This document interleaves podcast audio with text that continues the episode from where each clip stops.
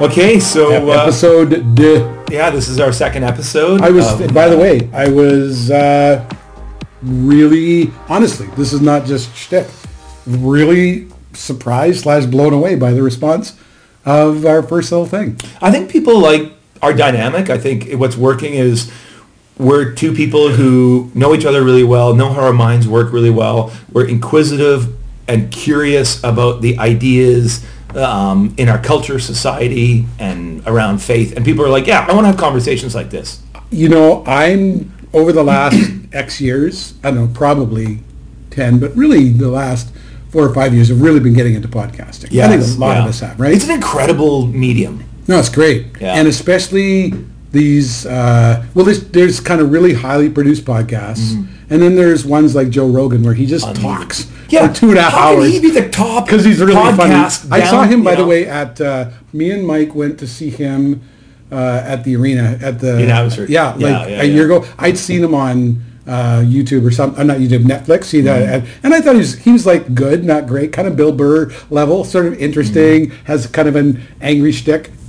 Live, he was hilarious. Yeah. I mean, he is he Very is so good with people. Yeah. Anyway, so he's got the he's got that kind of a podcast. Yeah, I, I think there's something interesting about what's going on right now as far as conversations, long form conversations that are not edited, that where people are going, we're not looking for the soundbite, we're looking for someone to unpack an idea for an hour or more with like a guy like, um, you know, uh, Joe Rogan. Joe Rogan. Yeah, Joe, the guy Joe Rogan, he could be three hours, you know, with He someone. is three hours. His I know. po- and quite frankly, his podcasts are too long yes, to I listen know. to. But but, it- he's I, still 10 million people a week are I listening know, or I know. more. He's good. But I got kind of this is why I was kind of blown away is a, a couple of people and maybe they're just trying to make me feel good, but a couple of people kind of said, "You're you guys have." I mean, I'm not saying we're Joe Rogan, but we we're listenable. Yeah. People. And I, I was like, that's cool because Yeah, there's a I- dynamic that we- I that like we- talking with you, Yeah. and um, so I had said uh, to you the other day that one of the one of the things that came up out of that movie, The Beautiful Day in the Neighborhood, the the in the movie, the Lloyd Vogel character says, "Why why did you stop and why did you start your show again?" And he just said, "Hey, because I'm I've been learning. I I have something more to say, and I just Yeah. feel like we have something more to say." So. Um, So this episode today, we're going to focus on what? I well, I asked you. Are you, I'm Yeah. I'm interested in Pete Holmes. Yeah, Pete so Holmes, Pete Holmes. Pete Holmes. Yeah. Yeah, he's a he's a comic, uh, funny guy, good humor. He's an Amazon man. He's a big, tall man. But and he wrote a book. Um, and by the way, Adele told me that we should uh, on the Facebook page. She says I really like it at the end if you could like post links Oh, and stuff. So yeah, show notes. so so we yeah show We notes. haven't done show notes. Have you figured out the RSS feed yet on how to get this up on like iTunes? no, I'm We need someone to help us. I'm sorry. If you're out there and you're listening, of the 30 people that might be listening, and you know how to take, uh, you know, our, our file, which is on SoundCloud, and make it into an RSS feed so that iTunes could see it, we could use your help. I'm sure it's not It's a a shameless Yeah. a shameless plea for help. Yeah. So Help anyways, please. We maybe don't you know, know, what we're doing. like, oh, I've got an 18 year old son that's an expert at that. Okay, great. I want that. I want everyone to know that Peg just slightly moved the microphone closer to him. Yeah. Hey, uh, so on that, I can put a link to Pete's book, uh, God, Sex, Comedy. I think that's what it's called. yeah. God, uh, Comedy, Sex. Comedy, sex, God. Comedy, Sex. Yeah, Comedy, Sex, God. Anyways, but before, actually, before we even get into this, this would be insane if we didn't start to talk about the craziest phase of human history know. I have ever lived in. The pandemic. You are in my basement right now because you're not allowed in the front entrance. You're seven feet away from me. Yeah. Mm-hmm. We haven't touched each other. I'm going to disinfect everything when you leave, which is only one scintilla of the massive change that has suddenly come upon everybody's life. How are you doing? You know, I'm doing really good. Uh, We're obviously, like everyone else, kind of self-quarantine, and uh, all of the kids are in the house. And, you know, I was talking to my brother uh, and sister-in-law last night, and they're, you know, Reg and Lee are on the front edge. They're doing COVID testing at the MSA Arena. Yes, yeah, yeah, They're yeah. full hazmat gown, and every day they can't talk to anyone else. They just go home. And I'm like, you guys are at the front edge of this virus, seeing the patients and as it kind of unfolds. And hopefully, in the next 10 days, they can get a handle on it, and we don't see a huge explosion and a you know degradation of our, our healthcare system to its, its ability to help people. However, I feel like I'm on the other end. I What feel like what I mean by that is my, you know, uh, I have a nice place. I my kids are safe. We're safe. We, you know, we're not kind of directly affected by huge loss income wise. Um, you know, it's we're not in a we're not sick. So, it's, so you say it's almost like a novel thing. It's kind of weird. Like, you- yeah, not I feel really- guilty that I'm kind of Yeah, having yeah, fun yeah. with my kids, playing games, watching movies, and hanging out. And I feel like we should be suffering because the, the COVID's out there. But right now, that's not my experience, and I'm just trying to be calm and enjoy. Um, you know the gift uh, of what is, which is my family connected uh, lately. What's interesting is I asked my brother. I said, "Hey, what's the what's the craziest thing you uh, you've come across?" And I thought he'd you know go into a big oh there's this guy had a respiratory issue and he goes the hardest thing in this COVID nineteen crisis is the fact that we're battling two things we're battling a disease but we're battling unbelievable high levels of anxiety Oh, yeah. and he told me a story about it one a lady uh, whatever and who, who will never she'll never listen to this so you're worried about you're I don't know, I don't know, confidentiality, whatever. It's not your confidentiality, Right. but So, so, yeah, it so was, it was actually comes- a man. Yeah, it was a. we'll call this person Cracker. Yeah. Anyways, um, so this lady lady Well, comes. that, that's the best Well, name I was looking for a general neutral name, Cracker. Pat, isn't Who that would the yeah, SNL? Pat would be SNL, yeah. So this lady Cracker. comes in and, and she's like, um, I need to get tested. Like she's she's at a nine out of ten. She's freaking out. She's almost having a panic attack. She's breathing really heavily. And he said, okay, sure, we will test you. He's trying to calm her down. And she said, don't come close, don't come close to me, no, don't come close. And she starts to go into a full-fledged panic attack as a physician is coming to close to her to help test her. And he says, okay, stop for a second. You think I'm going to give you COVID? You came into the Emerge to help get tested. Well, he, she was Yeah, afraid of him. she's- yeah, Or- I don't know what to do. Cracker was Yeah, exactly. Yeah, and he he just sat there and realized, man, um, I've got to calm you down. You're you're you're literally gonna you know freak out in a panic attack around what you've created, uh, what this disease is or what it could be. You're a healthy young lady. It might be a five day cold for you. It could be worse, but there's nothing I can do for you if you don't let me come into your space and test you, right? But the, the whole point of it was, man, we're dealing with anxiety right now. Yeah, and understandable really anxiety. I mean, yay, I mean, I don't mean this dismissively, Peg. Yay, glad that your life and, and my life haven't been dramatically impacted, but it's anytime the structures that we count on to be normal change Yeah.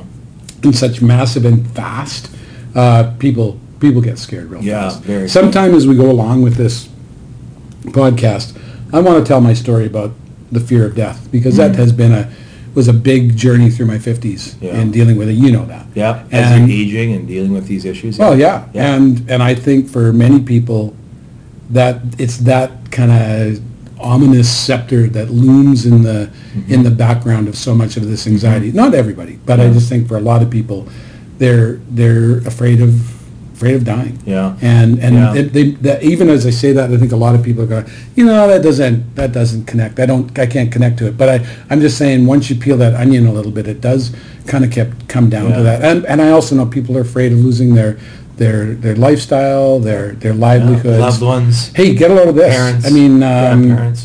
uh, my son and daughter-in-law had twin babies yesterday. I mean, it was so cool to. Wow. I know, right? And this is number Boy, girl? Yeah, yeah, That's boy, so girl. cool. This is number three and four for them, and and uh, and everyone's fine, um, and they're gonna they're gonna be fine. But here's the thing: they're in Seattle. Yeah, wow. Richard- center of the U.S., basically. Yeah, but on point, not my country. Right. And so Adele and I can't can't go down Oh, wow. and hold our grandchildren. And you know, yay for FaceTime. I think all of us love that we have like FaceTime and Skype and Zoom and these video chat. Technologies. technologies yeah. that and they're not bad.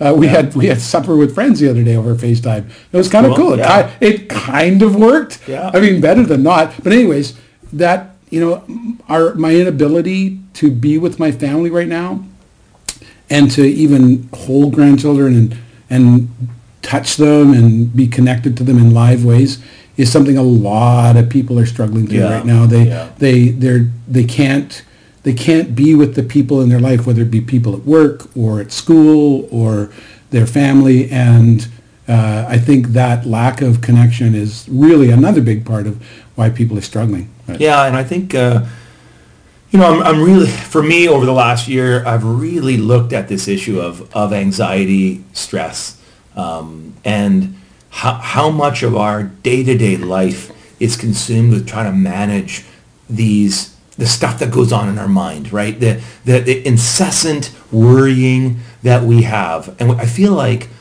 so many of us, even pre-COVID-19, and for sure after, are trying to juggle 16 million things in our head and we feel like we're barely holding it on and all of a sudden there's a pandemic and they're like I can't and all the balls are starting to fall. Yeah, right. down, I mean, you say you say to yourself, if something goes wrong, I'm Yeah. going to lose my balance. Yeah. And when something goes wrong, we lose our balance. Yeah. And like you say, it's we can we can feel it. We we know that we're we're playing with house money, right? We're just we're we're we're holding on by a thread. As long as things kind of stay the same, maybe we'll resolve it. But yeah, I, I completely agree with you. This Yeah. is this has upset the apple cart for It's most of us who yeah. just haven't we've not we've not we're not been keeping our balance No. well anyways Yeah. by the way just i mean you know this but this uh, we'll get into it another time but this idea of balance and stability is re- i'm really playing with a lot Yeah, of that I'm, I'm intrigued with that yeah, too. yeah that's and, kind of interesting to um, me You know, just a quick little note, and, and we maybe do a whole podcast on this next time or whatever, but um, tools that have been really helpful for me um, during this time, not just during the COVID-19 time, but just during you these- like sam harris Sam Harris Waking Up app. Um, again, I've tried Calm, I've tried uh, Headspace, I've done lots of different mindfulness apps. Um, for me, Sam Harris's app, free app called Waking Up, is the, to, Not- for me. not, not really free though is it Well, i- exactly. well, now it is. Just to be honest. No, yeah, it does. It starts free, and then he makes there's a paywall. Yeah, I, yeah, it yeah. came up quicker than on headspace but Yeah. anyways Um, what do so you like I- about sam harris Uh, Sam Harris, he is a neuroscientist, and um, so he's developed a Headspace, a, headspace uh, a mindfulness app that trains you in the cognitive understanding of what's happening when you teach your brain to calm down. And it's a skill like you would do in a gym.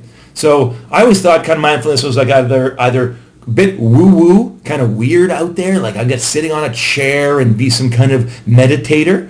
Um, Sam Harris takes all the mysticism out of it as a scientist and says, "Let me tell you what's ha- what happens in our brains um, when we just, you know, in in a, in a normal day-to-day level, and what happens when we're start to almost like two gears when there's a clutch the two gears begin to separate and the one part of our brain that's the constant um, obsessing about thoughts day to day every minute. What am i going to have for dinner? How my kids? What am i going to do this? All that stuff what he calls the default mode network of the brain that begins to start calming down after you begin to start practicing this. 10 minutes a day. And they say you can start seeing a real difference after about 25 30 days 10 minutes a day, you can start feeling the calm inside your mind by a daily practice of, of mindfulness. So I really recommend um, waking up. Let me get my two yeah, bits on Sam. Yeah. Because you, when you Yeah. you send him my way and so you got to listen to Sam Harris's stuff. He's um, he's really smart. Yep. And so if you if you like, uh, Academic-y. yeah, but I mean accessible. He's not crazy, but if you like like a credible, you like to have things explained from a scientific or neurological. He's excellent for that. Uh, and I think to be fair, that kind of characterizes the Nexus community. Yeah. We, uh, people would say we're, we're kind of heady, and so I think it'll really appeal to that palate Yeah. for sure. Um, what I really liked about him, Peg, was I, I only I only did his pod or his uh, I worked with his app for about a month this last year. What I like really liked about it was uh, I could I could feel that I had much more choice over where I decided to put my focus. You know, you understand what I'm saying? So so when we're kind of on autopilot, when the default mode network is just kind of running in the background, Yeah. call it the noise. We're just kind of on this. We're just kind of living our life, just doing. It. By the way, 99% of people don't know there's another way to live, but live inside that noise. Yeah, yeah, Yeah. I, I'd agree, and and you know, I'd say to a certain degree that would be true for me. And what more than Headspace for me, um, I like how Sam is able to help me move my focus away or to where I want it to be, mm-hmm. right? So if I want it to be in my body or I want it to be uh, in my perceptual kind of framework, I, I don't have to stay in the noise. Mm. And now it takes a little bit of practice. Mm-hmm. 'Cause- and, but I remember Yeah. while I was doing it, I went, oh, it, it's, I get it. I, I just have to move, I'm moving myself around a little, Yeah. moving my focus around a little bit. And that, I found that was really, really useful. And that's, that has stayed with me. Hmm. Um, I, I, I know we got to get back to Pete Holmes and crashing, Yeah. but this, um, I am curious about your, like, the anti-woo-woo thing. Yeah, Uh, yeah. I'm not anti. It felt like we were anti Well, there it- because your it- your Oh, I'm about your, as woo-woo your as it daughter is like Oh, woo-woo. it- well, she wouldn't call woo. No, I, I, I, am using that term as a. it- It's kind of the goop labby world of uh, G- Gwyneth Paltrow. I didn't like that as much, but but if I that's comment woo, that?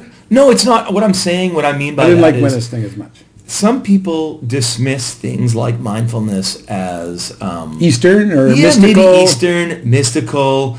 It has, it, to me, that was the biggest surprise. Is as I really got into it and began to understand it and start practicing it now, and I've been Okay, how I'm about an early adopter, maybe maybe eight nine months of a daily practice. That's all I've got under my belt, but it has shifted my mind dramatically. And and by the way, I think we all see it in you, feel it in you, Yeah. without question, Peg. Maybe how about this as a as a metaphor?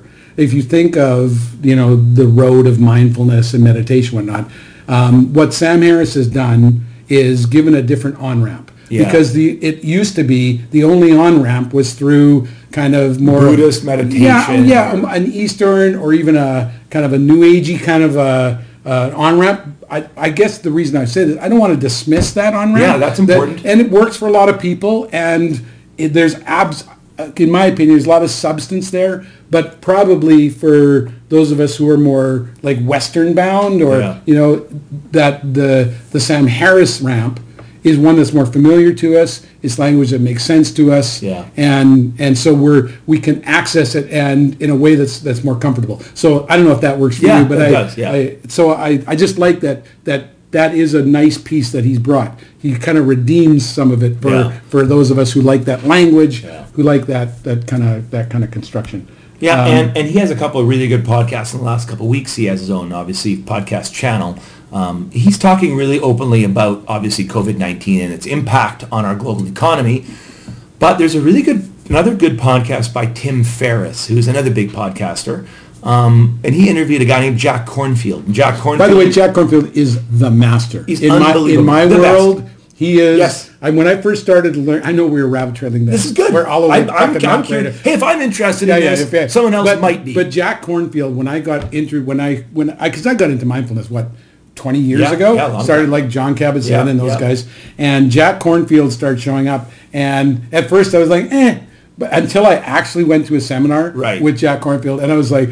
I am Oh, a, you live I am a fucking child Yes. compared to you know your wisdom, and he's such and his like uh, I self-conscious about using this, but it's the only, it's the best words I can use. Is like he's got an energy about him that Mm-hmm. I really dig. Yeah, and I think so. Again, Tim Ferriss podcast. Yeah, thanks. Get the one. Bring me back, bring me back. Yeah, get the one about a week ago uh, with Jack Corn- Kornfield on what to do in the midst of oh how mindfulness can help you in the midst of COVID nineteen. Hey, you know, and I Listen to it. I it's feel like the I best thing you can do for an hour and a half with your family. Listen to the listen to the three or four tips that Jack Kornfield gives you about dealing Hey, can with we put this on the end? Yes, We'll show notes. Uh, Shout out to Adele. We'll give Pete Holmes' book. Yeah. you- Sam Harris podcast. Tim Harris's interview Ferriss's with Tim Jack Ferriss's Kornfield. Jack Kornfield. and we'll put some links to that. But it's a really worthwhile use of your time to listen to that. And let me kind of, I, I, I know I'm all over the map. Yeah. I could just feel like I need to take my Ritalin here.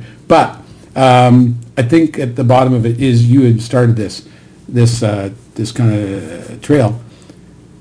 The anxiety that so many of us are Yep. feeling is not a neutral thing. Right. This is a very serious thing Yeah. that can can destroy your joy, can destroy your sense of well-being. Yeah. And I, I, I, when I have clients Mm-hmm. beg that are anxious, I'm never critical of it. I don't judge their anxiety. I get it. I understand that you are truly scared in this situation. The other side of it is though, you've got to start working with that anxiety because it is, it's going to compromise your immune system. And I don't want to get scaring yeah, people, yeah, yeah. but just to say, I, I really encourage anyone who's listening to this podcast to, to make use of these resources you're talking about, whether it be Jack Kornfield or, or Sam Harris or Headspace or Yeah. anything that's going to bring some sort of calmness Yeah. uh, uh, it's really important. Yeah. Yeah. no, I, I, um, and so yeah, we'll definitely, we'll definitely explore this in a bit further on another podcast for sure because I've, I've got a lot of things that I've learned and I'd love to talk about when it comes to, uh, you know, how to deal with the anxieties of our of our lives because I think that's ruling ruling a lot of us and uh, Hey, it's something that you and I have really worked hard at, particularly the last number of, of years. And, uh, my entire adult life. yeah, but I think we've got something to say now, and I think we've got. We've got some tools and ways. Um, kind of felt I had something to say before. I, I know what you're you know saying. saying? Hold on, I know you're saying. it's not true that we we have uh, developed in the last three years some new ways of understanding and, and new tools and new insights. Of course there are, and that's why we're starting this podcast. We've got something to say to Oh, help hell people. yeah, hell yeah. We've got something to say to help people. So Yeah, and let, so let's, we'll- let's dive into let's dive into crashing and Pete Holmes. Uh, one more bit. Um, so, I mean, this is more, we are not experts in this, not even remotely expert, just, but we're humans that are on this planet experiencing this thing together. How long do you think this is going to go for? Man, yeah. Like, at least this part of it where, you know, we can't really be out and about and. I don't know how long it's sustainable. I think people are going to have a sense of uh, after a couple of months of like that's not how I want to live. So whatever this, is, you know what I mean. I think there's going to be this, an interesting sociological experiment. It sure will be. Let's see how it emerges, see what like, the- will there be more babies born during this time in eight, nine months from now? Will there be less domestic abuse? Will there be more connection, or will there be more? I don't know. Like what? Do you know what we've never we've never stopped a planet and said, how about seven billion people don't do anything? Right. Nothing's ever done that to us before. Like Yeah. I heard yesterday, India they like locked down 1.3 billion people. B. have never heard of that before No. in human history. So what will be the sociological outworking of this kind of thing? I think there'll be books written about what's happening. You know, what's really compelling to me is Adele said she read an article about fish returning to the canals in Venice. Oh yeah, yeah, yeah. Like, and- clear, the water is clear. Dolphins in Venice. Right, like Yes. there's like the the globe is starting to get a bit of a respite Yeah. from us, Yes. from our whatever. Could it be the planet saying, you know what, we got to just, you guys as a species are really screwing things up. We're going to just hit pause for a bit. We need to kind of get things back to pollution's down, you know, CO2 emissions down. I mean, whether that's, whether these are intentional things, but Yeah, this, I know, this organism, our planet, is clearly responding to something. And I'm, uh, I, I don't think this is just some kind of a random weird thing. I think there's there's some kind of a biological or, or you know organism uh, response that's happening. Yeah. Um, and yeah, so it'll be very very curious on how what the downline. I, I'm particularly obviously from my background. I'm particularly worried about what's going to happen in Africa and Ethiopia. Yeah. Um, been on, we've been on the phone with my colleagues in Ethiopia Yeah, what's going on?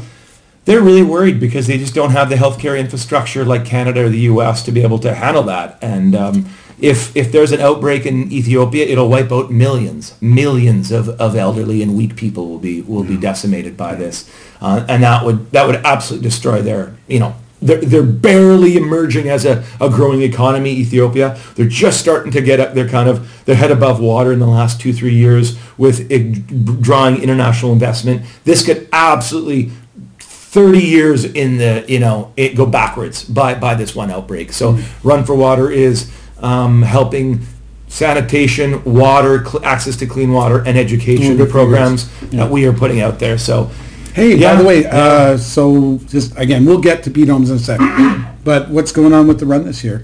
uh, we had to postpone it so we Yeah. postponed it till september which is really hard I mean, I know you what you said Um, we were- the day the day you you realized you had to cancel your trips. You said was one of the hardest days you've been. Yeah, I mean, it, it's if you think about it, you know, um, the the meaning I get from my job is I get to be part of this really cool charity that gives access to clean water to Yeah. people, and we go on trips and we put on events, and everything gets stopped. All the trips are stopped. All the races are postponed. Everything. It's like your entire life just hit pause, and I'm like, what what what does that mean for my day to day life? You know, so. So yeah, it, it is a it is tough, and um, you know we're we're really hoping that by summer there is maybe a dip in this, and we've got we flatten the curve, and and uh, that we can you know have these kind of social gatherings in September. But who knows, right? I'm I'm aware that that might not be a reality. So I'm I'm. Uh, It's just you know, amazing. It's just I mean, to, to say like our our little life here in Abbotsford. Yeah. I mean, Run for Waters is such a big part of it, and you're such a your your organization has Yeah. just been central to a lot of this and to feel like it's hit pause right now. I mean, I'm sure it'll find its way Yeah, again. I hope but- it will. I really hope it will. Let's uh, yeah, let's dive into Pete Holmes. What? Uh, how did you first encounter uh, comedian Pete Holmes? Was it through his book or crashing, or how did you first encounter him? Um, so my friend Phil uh, and I um, watched this crazy YouTube uh, show called Getting Doug with High, where comedian Doug Benson interviews people and they smoke pot together, and and it's it's rather amusing. Um, and uh, there's an episode that Pete Holmes was on, and and Phil had said to me, "You got to watch Pete Holmes. He's so funny. He's so funny." And he really is funny. And but here's the thing about Pete Holmes: he's his story is that he's an evangelical Christian I know. Right? That's amazing. And that's, I think, for me, He's and- one of us. Yeah, yeah, yeah. And I think that really close to one of us. Yo, for sure. Like it, when he tells his story, both in in the in the in this TV series Crashing, which is a fictional story, but really based on his autobiographical yeah, it's life, metaphorical for sure. And then his his book, uh, Comedy Sex God, God Sex Comedy, or whatever, Comedy Sex God, whatever it is. I forget which one, what the order it is. I think it's Comedy Sex God. What's first? it- Is it I'll comedy first? uh, I I think a comedy first. and then sex, and then I think God is I last. think I think you're right. But let me Anyways, um, that should be the order of everything. Laughing, then having sex, and then praying okay. to God. Anyways, you asked me why. Yeah, it's it's comedy sex god. Um, you asked me what what kind Yeah. of where how do I find so. Uh, I, I was really intrigued by him. He, he's a he's really smart. So he's he's got a exceptionally quick mind. As most of these uh, really good stand-ups do. They're they they notice things that most of us don't notice. Yeah. And um, and so yeah, I, I was really kind of drawn to his his kind of humor. Is loosely drawn to his story be, because it kind it's not really my story. I didn't grow up Christian, but uh, the evangelical part of it. But he did grow up Christian. That be- becomes a, a big part of it. And just let's let's rabbit trail out of this. I I think growing up evangelical is is a thing. I to to have to find a way to reconcile your your core kind of childhood beliefs with a changing world that, that's that's challenging those Yeah. core beliefs at every corner. It's hard. And that's part of why I wanted to talk about this today, Peg, is mm-hmm. because I think for so many folks who are part of our Nexus community, these are the kind of things that Pete, issues that Pete Holmes wrestled deeply Yeah. through in his own life are the same sorts of issues for many folks. Yeah. I think I just think it's really relevant. Yeah. So so I heard right when I kind of got introduced, when Phil introduced me to Pete Holmes, he was starting uh, an HBO comedy show series and uh, produced by Judd Apatow. So that it's got you know kind of a, some a credibility, credibility, right off the bat, right? And so here's here's the bait. It's now in- that is third season. I'll say right from the outset, in my opinion, uh, season one is good. Season two and three are great, and season three may be one of the best seasons of television I've ever seen. Yeah. Okay. Yeah, I, I, I agree. I think um, I, I watched season one and it was it was okay.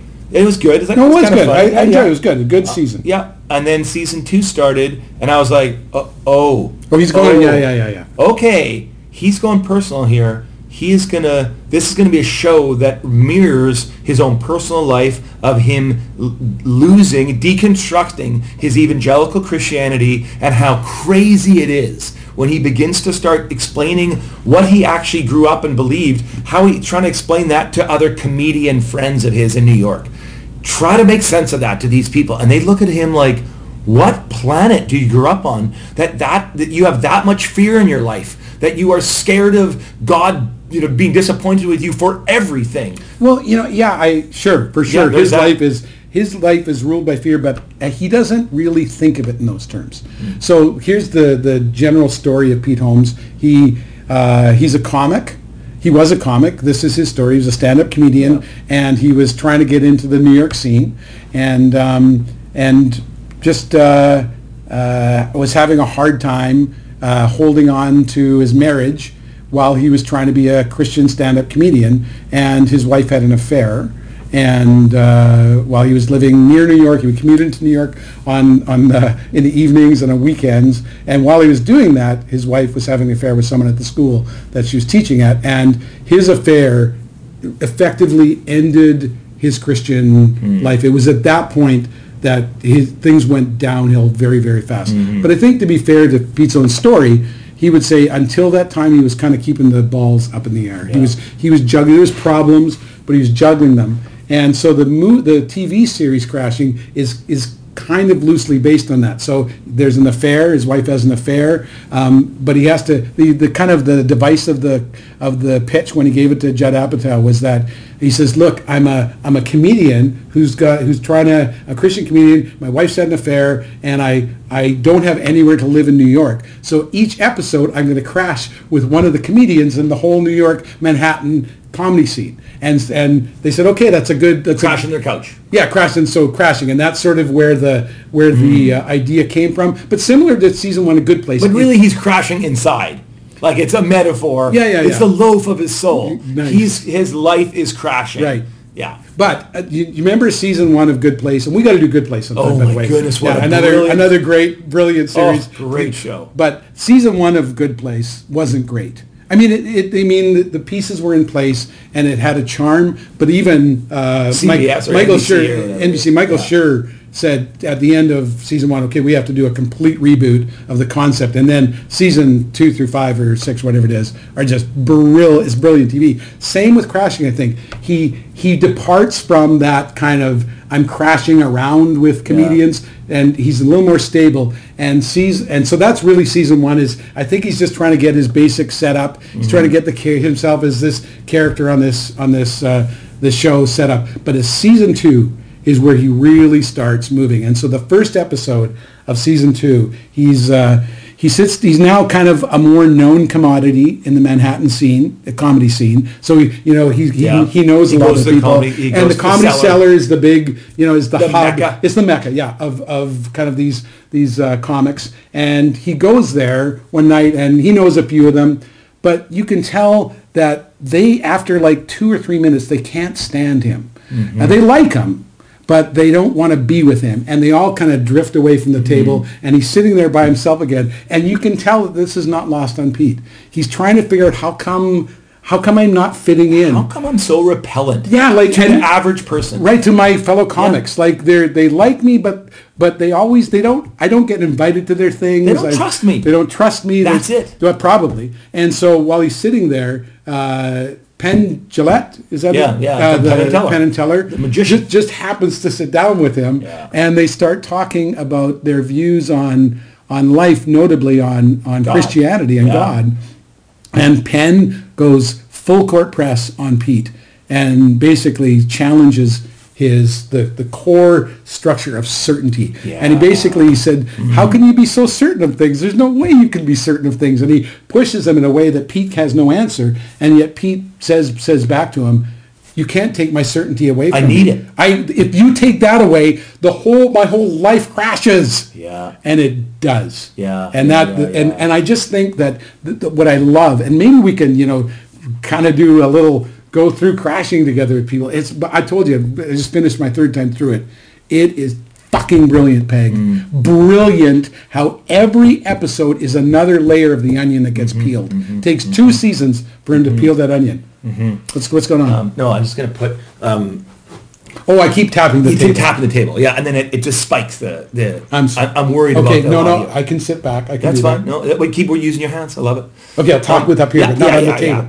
yeah. Um, so anyway, yeah, I- anyway, I- so yeah, I love that. so he, uh, he just his worldview, the the the kind of the linchpin, the cornerstone, whatever metaphor you want, is pulled out, and he can feel the implosion Mm-hmm. of his entire worldview, and he doesn't know what to do. He doesn't know where to land, and he is on he's on free fall Yeah. for the first three or four episodes of season two, and I just think.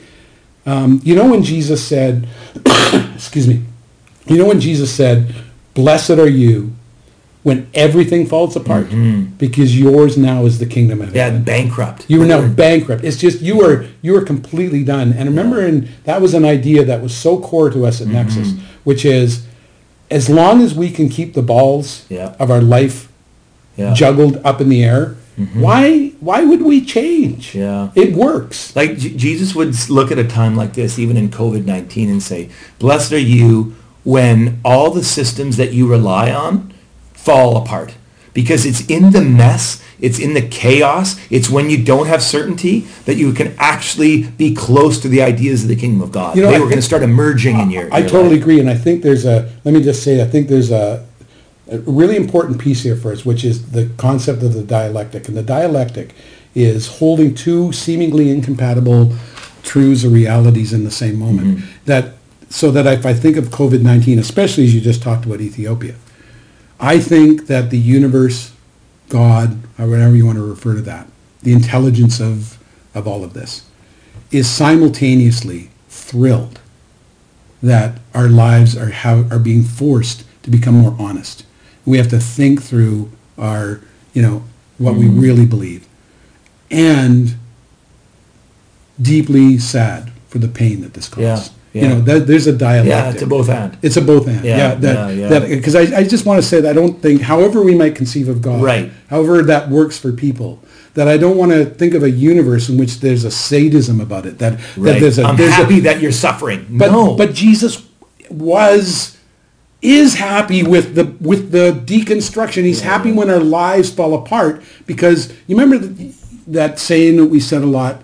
It's better to be at the bottom of the right ladder than halfway up the wrong ladder. That is the essence of the kingdom of God right there. That idea, right? The gospel is about saying the things that you've relied on, whether that is status, money, power, certainty, religion, your versions of God, whatever they are that Jesus wants to deconstruct, says if, if, if those things are, are where you draw your energy, they're useless. They're the wrong ladder, right? This is, you are, Right. you can be successful at a million things, but But where's that ladder going? What is and and why you can't sleep at night because you're so full of anxiety that you're going to lose your business or lose whatever. How is that a life worth living? Jesus wants to say, huh, so you've, you've gained what, you know, what benefit will be if a rich man can gain the whole world but lose his soul? He's not talking about heaven. He's talking about something way bigger than heaven or an afterlife. He's talking about th- this idea of living to the fullest right now. That's what the kingdom of heaven And, and I think what I like about that metaphor of the ladder is why would I willingly get off my ladder? yeah. It, from a from a kind of a materialistic power, um, privilege, whatever whatever construct you want to throw.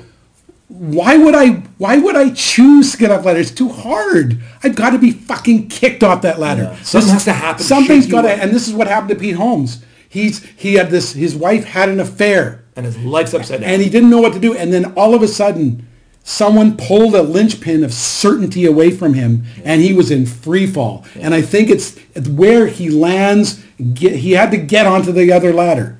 He had to get on the ladder of what we in, in our Nexus days would call the kingdom of God. Yeah. But I don't want to be so restrictive of calling it. But it, you know, it's, a, Right, it's a metaphor that could work Yeah, for you and me in, yeah. in this conversation of calling it love, connection, generosity.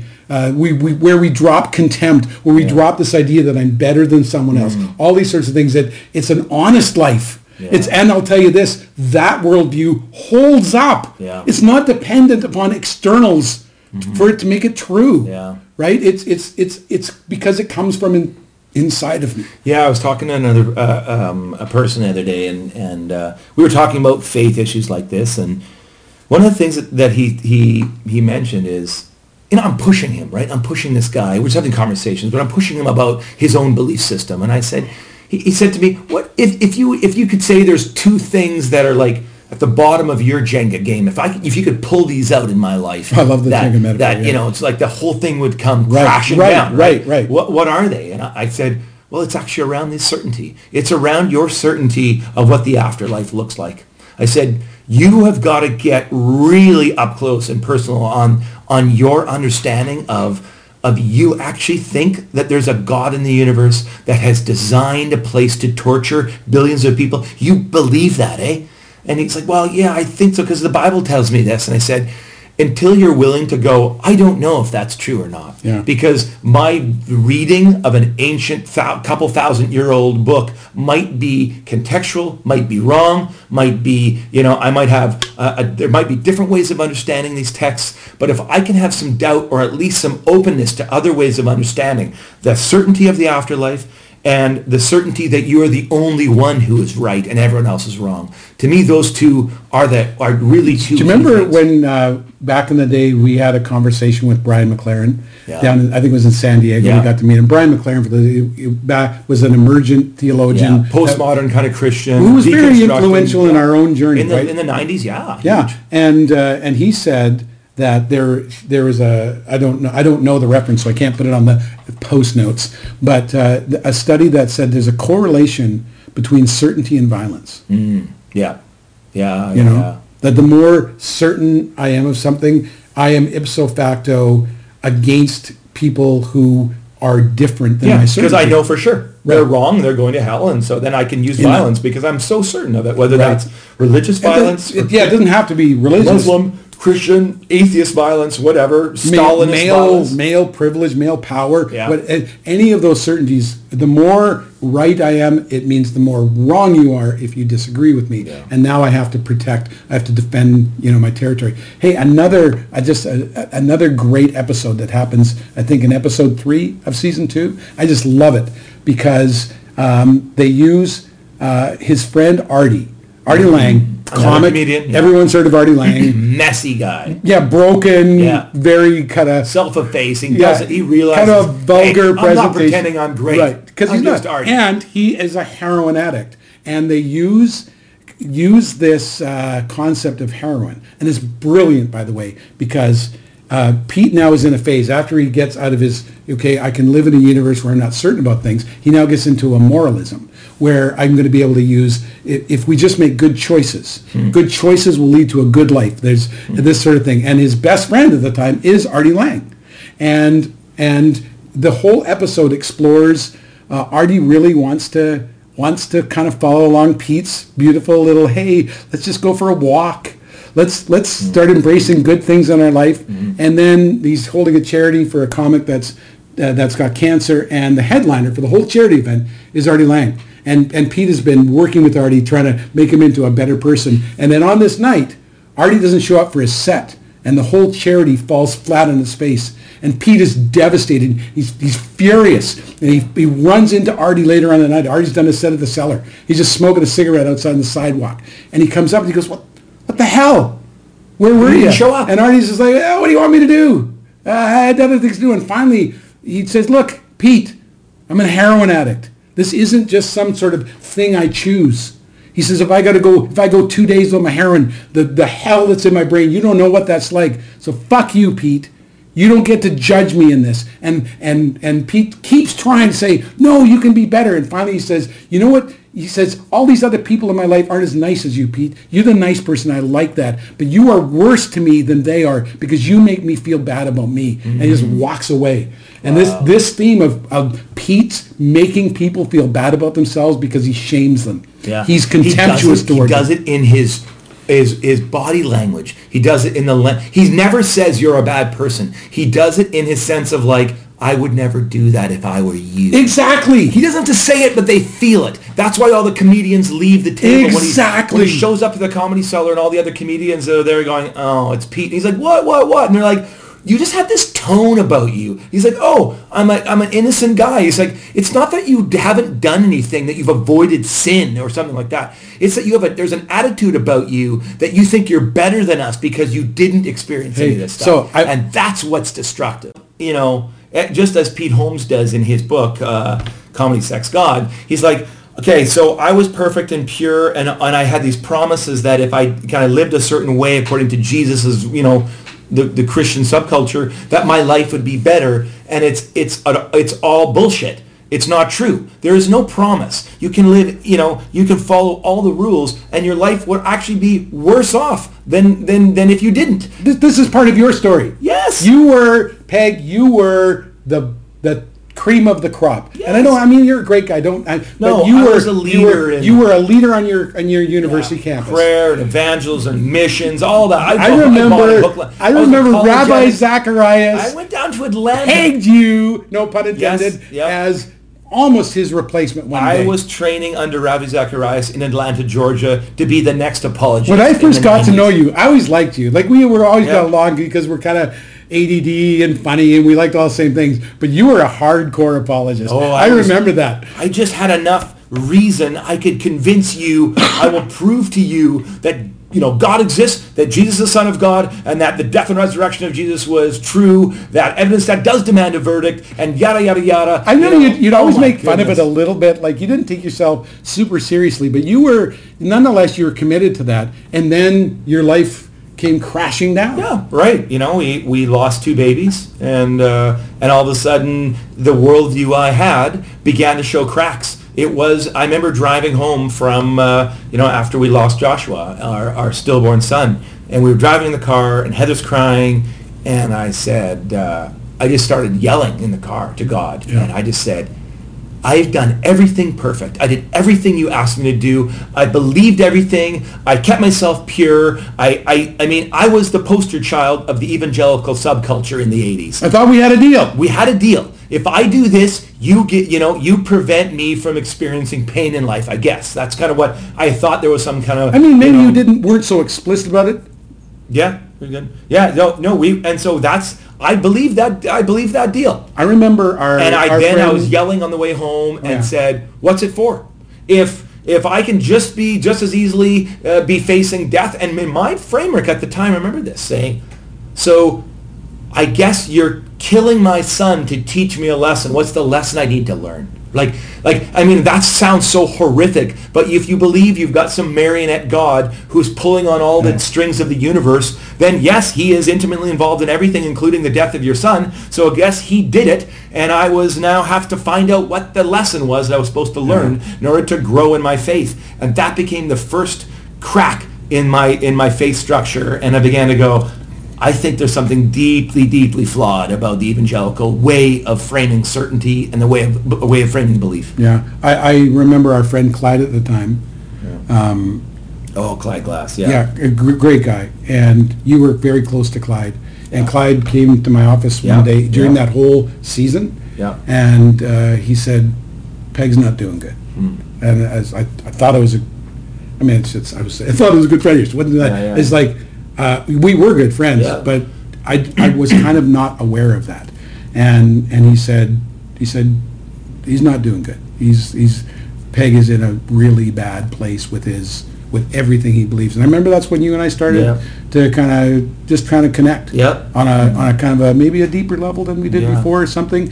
And and really was really the springboard for us to start exploring ideas that made way more sense to life. Yeah. But but anyways, Peg, your story and thanks for sharing it, man. But it's that that in one sense got you off that ladder. Yeah, yeah. Right? It, it, it, it- Horrible yeah, situation. Horrible.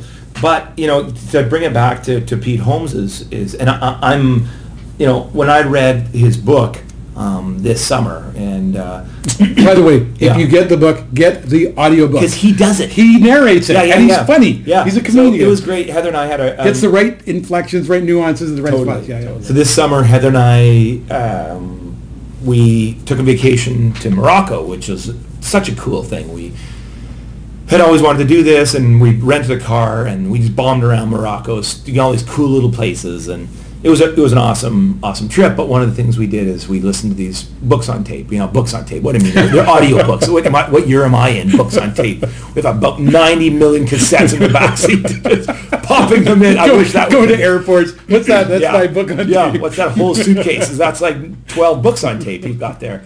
Anyways, uh, Audiobook. The audiobook, yeah. So we listened to uh, Pete Holmes' book on, on audio, and it was so great because he's he's reading it and he's funny, and the way he presents it is, I think, twice of the ex- twice the experience as actually reading it yourself because you're hearing his Absolutely. inflection, his passion, his stories. And way more personal and accurate than crashing. Yeah. Crashing is metaphorical, but yeah, Yeah. okay. So you're listening. Yeah, so we're listening to it, and I remember there was a section, um, I don't know, maybe halfway in or whatever, where we are like, I stop, and I said to Heather, his understanding of, of human sexuality as a male growing up around masturbation and the shame around that is so bang on. It's funny. I mean, he makes it funny, but it's so it's so personal and so ridiculous and so bang on when it comes to the internal shame around male say, sexuality. I will say to the, the extent So good. that if you did not grow up as an evangelical teenager, you're going to listen to his description of it and say that's Yeah. hyperbole. Yeah, there's You'll no way that's real. No, you're you're you're exaggerating. exaggerating. Nope.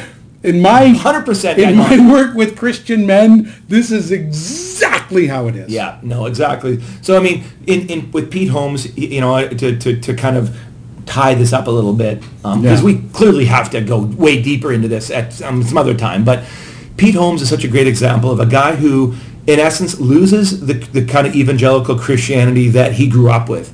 But then where he lands is in this beautifully humble, um, open to spirituality kind of place. And the spirituality that he's open to is informed by he encounters this guy named Ram Dass, who is a, a spiritual teacher, used to be named Richard Alpert, uh, a psychologist from Harvard. Timothy Leary. Yep, uh, him colleague, and? Timothy Leary were kicked out of Harvard because of their uh, they were exposing people to psychedelics, LSD, trying to heal people through psilocybin in the 60s. He goes to India, comes back as this, you know, teacher. Enlightened one, yeah. Yeah, and he is really just talking. I mean, he has this really great book called Be Here Now. And it was a profound experience for Pete Holmes to listen to a teacher who doesn't talk about the, you know, doesn't use morality as the stick of, of how spirituality gets, you know, it gets, again, divvied up. It's not about your behaviors. It's about what you do on the inside of your life. That's true, what true faith is about. What do you like to live with? What do you like to live with when it comes to the anxieties uh, that you have in your head? And so he kind of lands in a beautiful way at the end of his book in this new, open, evolved um, place that is open to mystery, open to spirituality, and really is uh, loving the divine place of, of where our lives are. Is that, yes, I believe there is this beautiful stream of love and generosity in the universe that we are all tapped into through our consciousness and that we are being called as human beings to live in congruence with that love, forgiveness, and openness. And any worldview that doesn't move us toward love, forgiveness, and openness has nothing to do with God and is just a human construct. And I think evangelicalism is a human construct that deviates from the nature of love. Yeah, I th- the the the show crashing. What he does in season three, which I really like, is he's he's mostly through uh, his deconstruction. He's he's trying to put his worldview Yeah. together. It's mostly there, but what you see happening is his life is far messier than it was before. It's like like uh, there's he has this line in the when he's talking to Penn. Um, in season uh, Two, episode one, and he, he says jokingly to Penn, he goes, "Yeah, Jesus is my co-pilot." He says because it, life is a lot smoother. Hey, life is a lot smoother. It's not as the the the constructed other ladder life can be. Uh, you can you can seal yourself off Yeah. from real life problems, but like we've talked about through this whole thing, when real life problems hit you, now you don't have an answer Yeah. for it, and your life comes crashing down. But when you're on the other ladder, it's not necessarily smoother.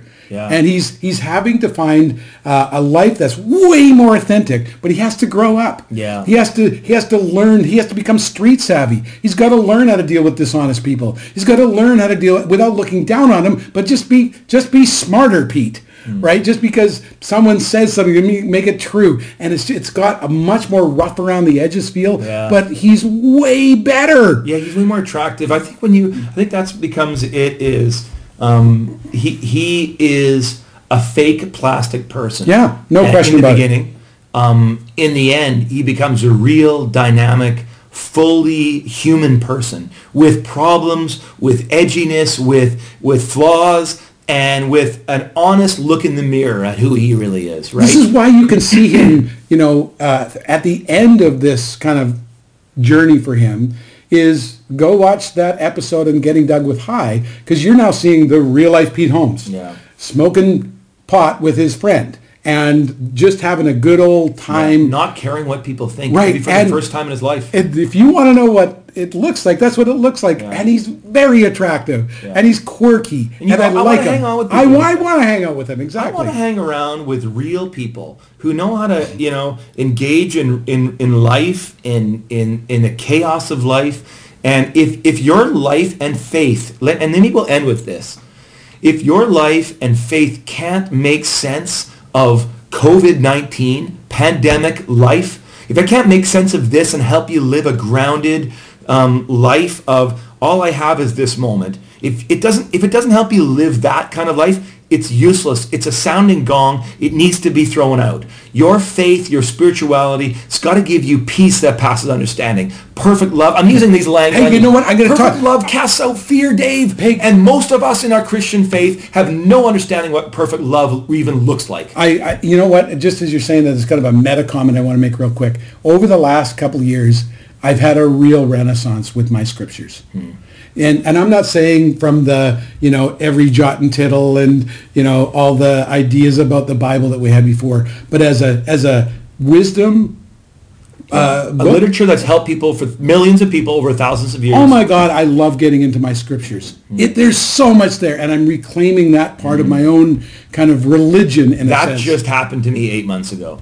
So you know this will be it'd be a to be continued. But oh, very yes, definitely. peg this you know I I as as you all know I was an ordained minister professor at Trinity Western um, you know helping with Nexus and I would say that uh, for 15 or more years I lost my faith. Or you just didn't. It, it- just it- wasn't something you were interested. in. Didn't you didn't It- care? I, although I was pastoring at, at Nexus, um, I always felt a little embarrassed about Christianity, even being attached to Christianity. You were far more comfortable with your relationship with God. I didn't. you, yeah. I did not have a relationship with God. and we would talk about it many times, and it's not like you were like struggling. You're just like, no, Dave, I don't know. I don't- I, I I have don't no I idea. it. And, and I don't know if I need it. There were times you prayer? would say, Prayer's I- stupid. I don't even know how you think about God in those terms. Yeah. You would say that to me, and I would say, yeah, I don't know either. I've- and, I and yet the last last Hey, nine months, Who are you, man? You, I have I'm an atheist compared to you. I have fallen in love with God in a completely new way. I've, I've reconnected with, with Christ, um, the cosmic Christ, and I use that very intentional. This this this universal John one one Jesus. The in you know in all things is this this you know is is love found. In the beginning was the Word, and you know everything is moves and and has its origin in this And you know- divine Christ. And I've fallen in love Yeah. with the Christian way of framing spirituality because it's in a new way. Because it's your faith. It is and mine. you at It's no the level symbols that are you- make sense to me. Are you saying yes? At no level are you saying this is the only symbolism. no. I mean, I, I I read Buddhism and I see such wisdom Yeah, and depth yeah, and truth in it. But here's the thing. I, you know, I'm not a Buddhist. No, I those didn't- aren't I- those it aren't make sense to symbols me. that that you grew up with. But the Christian symbols make sense to me. So part of what we want to do on this podcast is yes, explore lots of themes, but we want to bring you into a new journey that Dave and I are on personally, which includes a very deeply sacred journey, a deep connection with the divine, and I would love for you to come along on this trip. Who knows how long it's going to be, but I'd love to bring you into all my Wow. own personal journey about I love it when you talk like this, man. Yeah. You get a look in your face. There's a passion. Peg, I would love it too if we can interview people. Yeah. So if someone's got a story they want to tell, we want to hear that story. Yeah. You're a great interviewer. Let, we'll use that We're, as we're, we're definitely going to have some interviews Okay, okay. here, So, so, what, stay tuned to what this. do we have to put at the end? What do we have to put at the end? Uh, we said uh, the link to Show the book. notes, yeah. Show notes. So the We will have show notes. Uh, we'll we'll, we'll do a little review them. after. Yeah. But really, thank you guys for for uh, we. This is a little bit longer. It's about an hour long this time. We got a big feedback to say. Make it a little longer. We like your guys' dynamic. Post comments on the Facebook page. I guess post it there. Email us. Whatever. We could really use the encouragement. Is this connecting with people? Um, whether whether lots of people listen to it, we don't care. This is an important conversation that Dave and I are having, Yeah, yeah. and we look forward to you getting in part of it. So thanks a lot for being part of the you know session two on the Nexus podcast. Have a great day.